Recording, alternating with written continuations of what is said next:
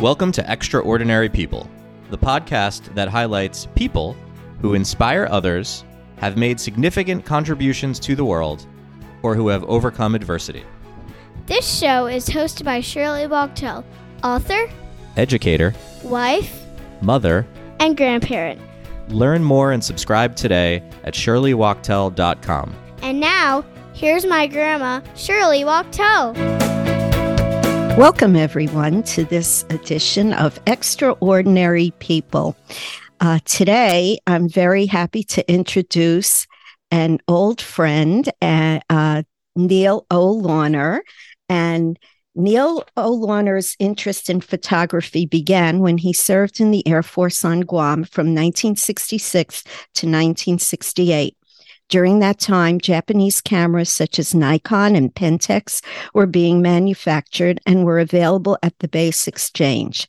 He soon became part of the Kodachrome generation and learned the basics of operating a SLR single lens reflex camera. Some of his work was noticed by a gallery owner in New Brunswick who provided artwork to some of the big pharmaceutical corporations in New Jersey. The gallery sold many of his black and white images to these companies over the years, and this orthodontist soon would make a switch to a career as a full time photographer. 15 years ago, when he moved to New York City, he began to capture colorful images of people, culminating in his first self published book, Coney Island Merriment Mermaids and Memories, in 2019, followed by a second book, Masked in Manhattan Images of People Going About Their Daily Lives in the City During the Pandemic. Neil joined Soho Photo Gallery on White Street in Tribeca and exhibits there on a regular basis. So, uh, welcome, Neil. It certainly is a pleasure to speak uh, with you again, uh, not in the confines of your um, dental practice. With uh, I, a couple of my son got sons got their braces from you, and uh, I was just so delighted to see this um, changing career for you.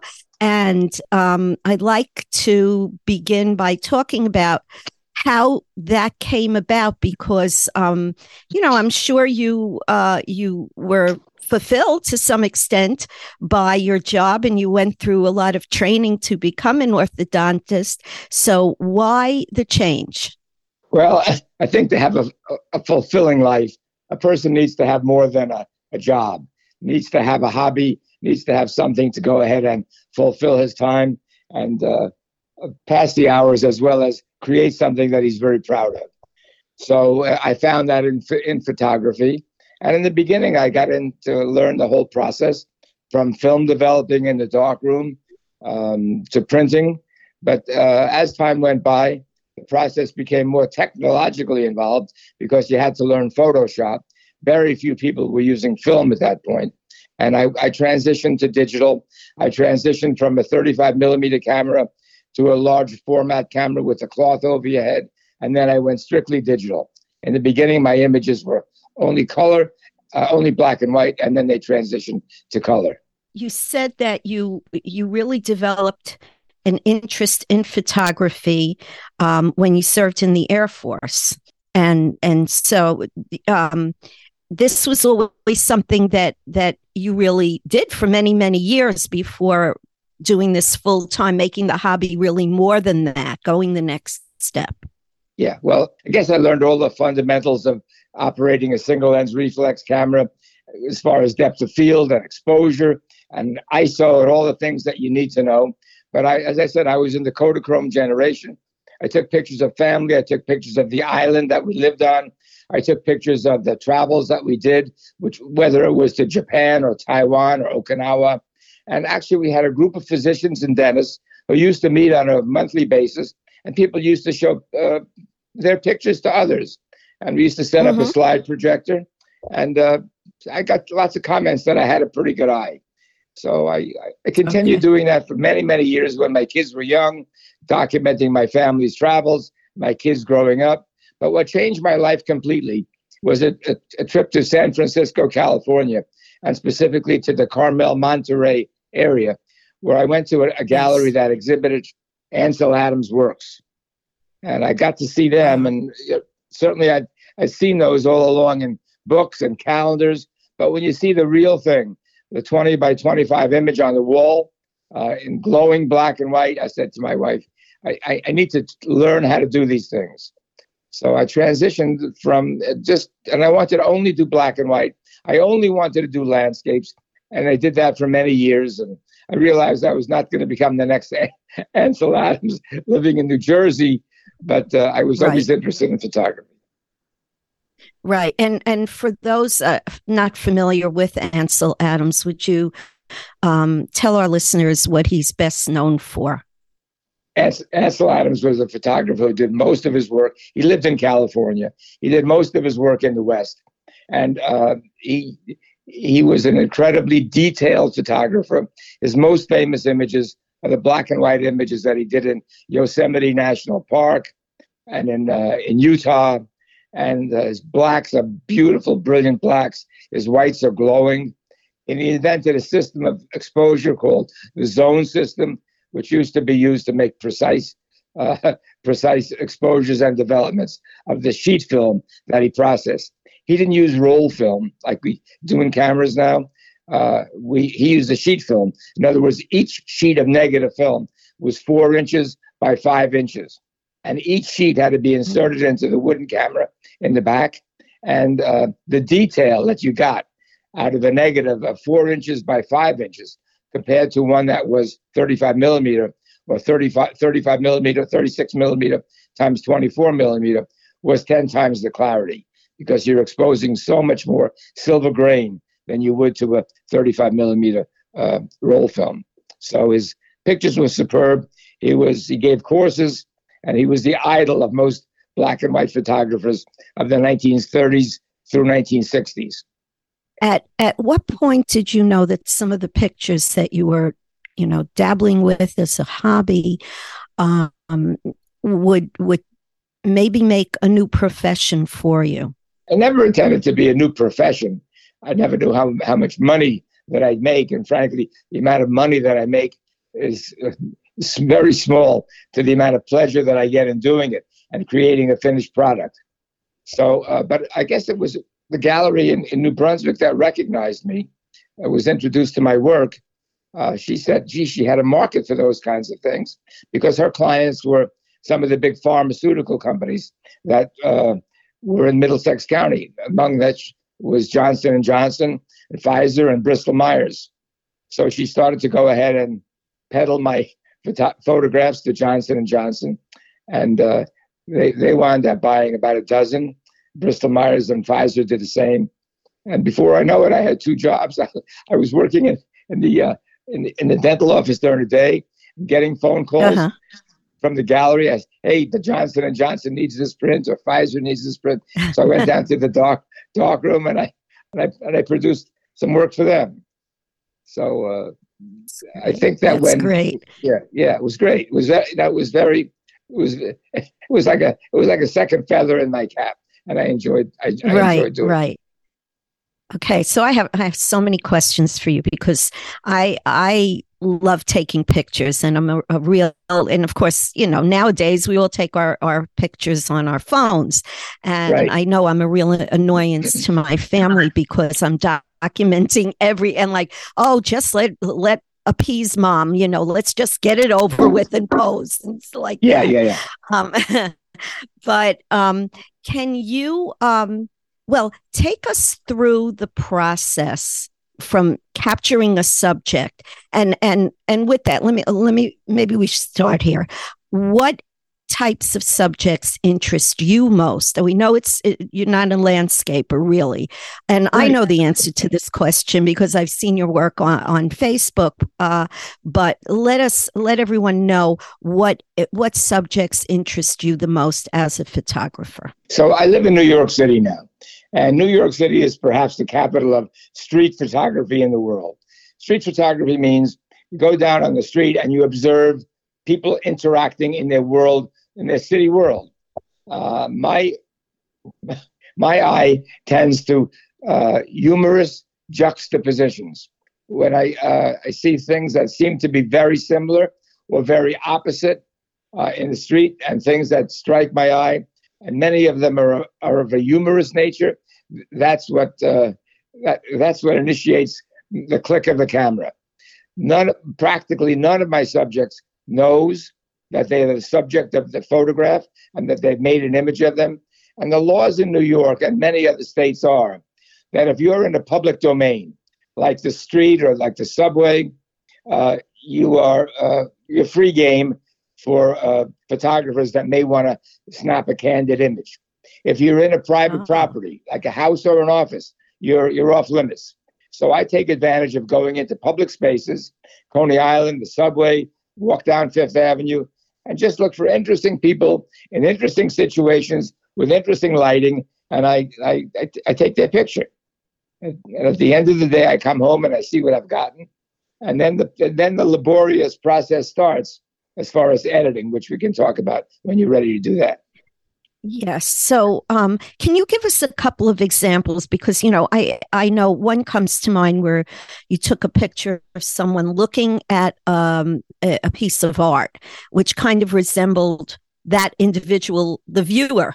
Okay. Yeah. So yeah. maybe can you can you um, maybe give us some more details, some examples of those kinds of pictures where you kind of you, you have to look at it again and again and go, hmm, that's that's cute, that's interesting, you know. Yeah, the, yeah, the picture that you referred to, if I recall, was uh, I, I do a lot of my work in museums. I enjoy photographing people, observe observing art, and I think that the one that you mm-hmm. refer to is a blonde lady with curly blonde hair, a wavy blonde hair, and she was she had a red scarf around her neck, and she, she was looking at a big oil painting of a woman that resembled her, uh, except it must have been done in Austria or England or Germany in the 15 or 1600s. And there was, if you look at the hair, you look at the neckline, you look at the dress of that woman with the blonde, wavy hair, it's almost a mirror image of the subject that was painted that was on the wall at the Metropolitan Museum. And, and I found that and you were at the in the right place at the right time, I guess. Exactly, and the women never know I took mm-hmm. took her picture. And I do lots of mm. that stuff.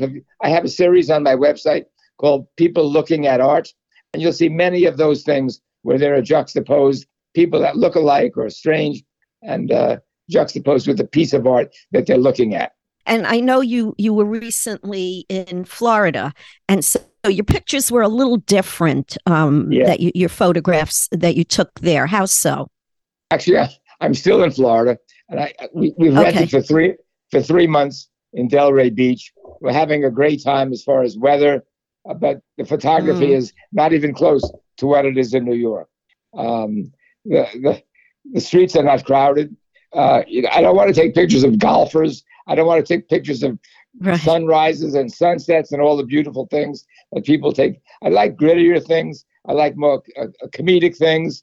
And uh, the photography is very, very different because there aren't that many people on the street and uh, not so many interesting people on the street in Florida compared to the uh, the melting right. pot that is New York. Yes.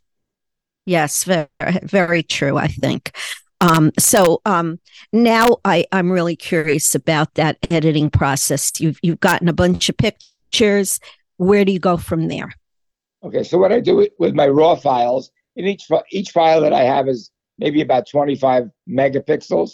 So I load these up into a, a program that's made by Adobe. It's called it's called Lightroom. Uh, Adobe makes two main programs. One is called Lightroom, and one is called everyone has heard is another one called Photoshop. So I bring them into a program called Lightroom, and in Lightroom I can do the cropping of the image. In other words, to take the the integral part of the image that I want and eliminate the the rest of it, um, and then I can adjust tonality. I can jo- uh, adjust the contrast. I can adjust the brightness, uh, and I can go, go ahead and adjust the the darkness. So I get all of those light values, dark values in the right position. And then I bring it into another program called Photoshop, which is a little bit more sophisticated, where I can go ahead and uh, play with very, very small parts of the of the image. If I want to just go ahead and get a little bit more light on the person's shadowed head. I can do that quite easily with Photoshop. Many people talk about Oh. Photoshop where they're switching heads around and doing all kinds of Right. crazy things. I don't do that at all. What I use those two programs is to enhance the digital image that I've gotten raw out of the camera to go ahead and create a product that's most aesthetic and uh, and I uh, th- those kinds of processes from the time I put it in to the uh, computer and to the time that I'm happy could take maybe an hour with each image, and then I'll go back and look at it again the next day and and and see if I still like it. And if I really like it, and I think that it may be a candidate for a show, I have a big printer uh, that takes um, about two feet long by a foot and a half paper, and I'll print it out and I'll consider it consider it for exhibition in the gallery. Okay. But it's, it's a very That's- it's a very tedious. It's much more tedious than than than uh, in the dark room, because in the dark Right. room you only had twenty or thirty seconds to work on an image, and in in in the light room and in Photoshop, on the computer you can you can work on you can work on it for hours to keep getting it little improvement after little improvement. In the dark room, the time is very limited. Right, right. I see. Um, so, eh, can you tell us uh, a little bit about uh, your two books? And one really, uh, you know, I just remember during the pandemic, your, your all those pictures were those photographs were so fascinating, and I and that's I guess masked in Manhattan. But tell us about Right. your your two books. Yeah, so I did two books. Both of them I I, I self-published uh, because the, I went to a couple of publishers and both of them wanted to publish the book, but then they told me something that I didn't really register. They said, "We'll publish the book. We can get you distributed to Barnes and Noble. We can get you book signings here and there, but you have to go. You're not a very famous photographer. You're going to have to contribute to toward the process." I said, what, what does that mean? And they said, well, if you give us twenty thousand dollars, we will uh, we'll do Yeah. we'll do all these things for you and get Yeah. you in and we'll distribute. I said, I'm I'm not I'm not a young up and coming artist. I don't want to spend twenty thousand dollars to jumpstart my career. I want to just publish hundred or two hundred books, and I want to go ahead and sell, sell them or give them to my family, and maybe some people want to buy them. So um, I went ahead and I did it by myself. I found a wonderful printer and a wonderful book designer that can go that helped me with the layouts of these things. So uh, and and she helped me to go ahead and organize and seek and sequence the photographs in the book. The first book I think was called Coney Island, uh, Memories, Mermaids, and uh, uh, Mermaids, mem- yeah, um, me- mermaid, mermaids and memories. Merriment, mermaids, and memories. Right. Yeah, yeah. Um, and I, uh, I I guess I was photographing Coney Island maybe six or seven years at that point, and I used to go like at least a half a dozen times a year and, and make images. So I I started off maybe over a thousand images. I culled them down to about 150, and then my book designer culled them at, down to about a, 100. And those are the ones that we have in the book, and uh, just documents Coney Island. It's a, it's, it's a great place to photograph because the light is wonderful. There are no big buildings casting shadows on on on, on, on the people in your images. The people are uh, very very diverse, from Latinos to African Americans to Caucasians to tourists. It's an amazing homo, uh, uh, an, an amazing melting pot in Coney Island, and many unusual people. So it's it's just and the and the colors. Uh, it's it's it's visual overload in Coney Island. So I did that for a Right. that after that book was published, the pandemic came. For a street photographer, you really need lots of people on the street interacting, and and there was nobody on the street. You could walk down, as Trump as, as Trump used to say, you could walk down Fifth Avenue, and no one's there. So uh, I just started to photograph individual people going about their daily work wearing masks. In the website that I uh, that I have, one of the sections is is devoted to specifically that. It's called Masked in Manhattan.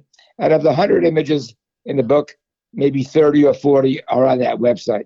So if the viewer or the listener is interested, they can see what I did during the during the pandemic. It was it was interesting stuff. And you know what? When you look back 10 or 20 years from now, you can say, wow, that was 2020 to 2022. That was kind of a rough time for the city to go through, but we survived it. And I'm making some images that could be historical in nature.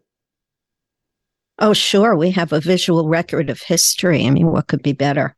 Right, exactly. Um, so, okay. And and all the pictures that you take generally they're in color. Yeah. 99 percent of the I take them all in color.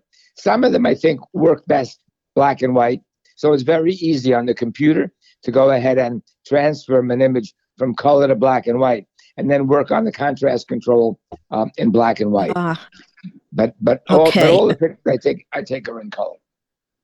Okay, so this is a, a, another question for you. Um, uh, because you've been doing this so long, and and even though you say, well, it's really you know a hobby for me, but it's I consider you a professional photographer, and um, I, am sure a lot of people would be interested, um, like myself, in your advice on how to take a good photo of someone. I guess the first thing is know your equipment. You know, uh, you know if you can, other than using an iPhone or a, a, cell, a cell phone, if you're having if you have a digital camera, uh, you should know your equipment. You should know your f stops you should know your depth of field. You should know your uh, the shutter time. In other words, if I'm walking down the street, I'll set my shutter speed to a 500th or a thousandth of a second. Okay, and that will stop them. So mm-hmm. because people are walking on the street, if I have it at one one one twenty fifth of a second, that's not fast enough to, to stop to stop the mo- to stop the blur. So I typically will set it at a five hundredth of a second, so I know that it stops that, stops uh, the motion. I also will, will set my f-stop, which which creates depth of field. In other words, so you see some pictures where only an eye is in focus and everything in front or everything in back is blurry. That's called depth of field. In street photography, I want everything to be in focus.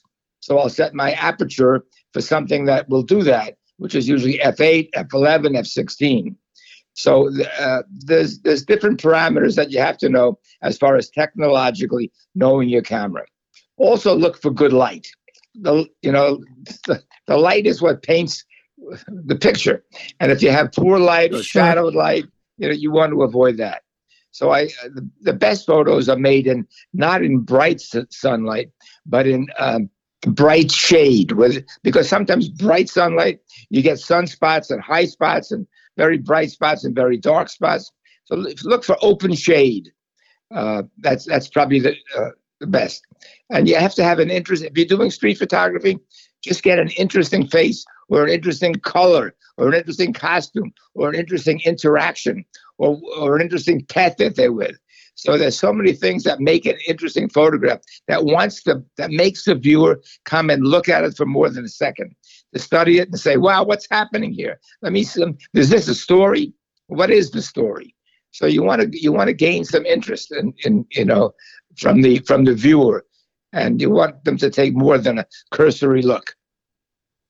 Right. And I think some of what you said certainly applies uh, to photographers like myself, who I'm just, you know, right now I'm just limited to taking pictures on my phone. And you can still get some pretty good pictures great, on the you phone. You can get some great, great pictures on the phone. Great. But the mm-hmm. thing is, well, well, you know, 99.9% of all pictures taken these days never hit a piece of paper to be printed or, or put on a wall or in a gallery. Yes. It's all it's yes. all it's all electronic. Well, that's fine. But I think there's nothing like a really fine photograph that's printed well and exhibited in good light in a gallery. So that's what I aim to do. Yes. You know, just do as much as I can of this and print the ones. And the, I'm in a fabulous gallery uh, downtown New York in, in, in Tribeca. It's called Soho Photo, and it's on 15 White Street, which is just uh, just south of uh, Canal. And it was founded by photographers 51 years ago uh, by the New York Times. So these photographers were uh, New York Times photographers who were looking for a venue other than their photojournalistic work. And they formed this gallery. And those men and women are not, not around anymore, but the gallery is a cooperative gallery. It's limited to about 100 photographers. There's big space where we usually have four or five shows that change every month.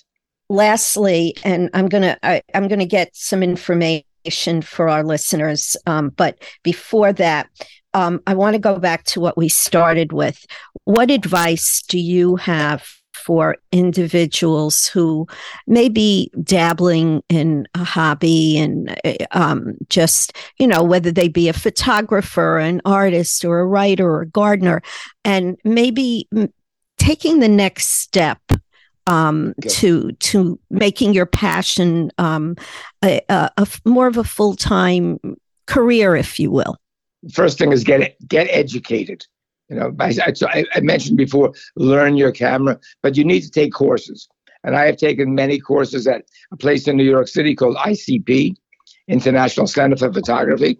they used to be on uh, uh, in the in the 50s and Sixth Avenue, but they moved down uh, to the Bowery, uh, Lower East Side area. They have a wonderful school, some world-renowned teachers that will teach you any aspect of photography, from beginning photography to Lightroom to Photoshop to printing to lighting and all those things. And you'll get to meet some wonderful people that are in the same situation as you. And there's some wonderful uh, critiques that, that are available. You know, in the you know, if you want to advance, you know, everyone loves their images, but if you want some critique, you need someone else to look at it and give you hints. So be, between those kinds of schooling that I've done and the critiques that I get from my fellow members at Soho Photo, where we all help each other and try to go ahead and uh, help each one get to the next level. I think that you need to be trained and you need to have people to look at your work. And thirdly, you need to go to galleries where good photos are exhibited. And there are tons of those in New York City, from museums to private gallery. And look what a good image really looks like. And then you can learn from those composition and lighting and you're bound to advance. Just keep doing it. And I can't, I just, I don't leave my house without my camera around my neck uh, because I don't ah. want to miss a shot. And it's a light camera now. It's a little, a little 35 mil uh, digital Leica, which is a German camera. And uh, I use it every every day. And you never can tell what you're going to see. And if you don't have the camera, you miss the shot. That's right. And you got to capture those moments where you can. That's it. Yeah. I mean, you know, if this, you, is, this gonna, is really. If you get if you're going to go to Yosemite Falls, you know, you can you can hang around there for a couple of hours and just watch the light change and take the picture.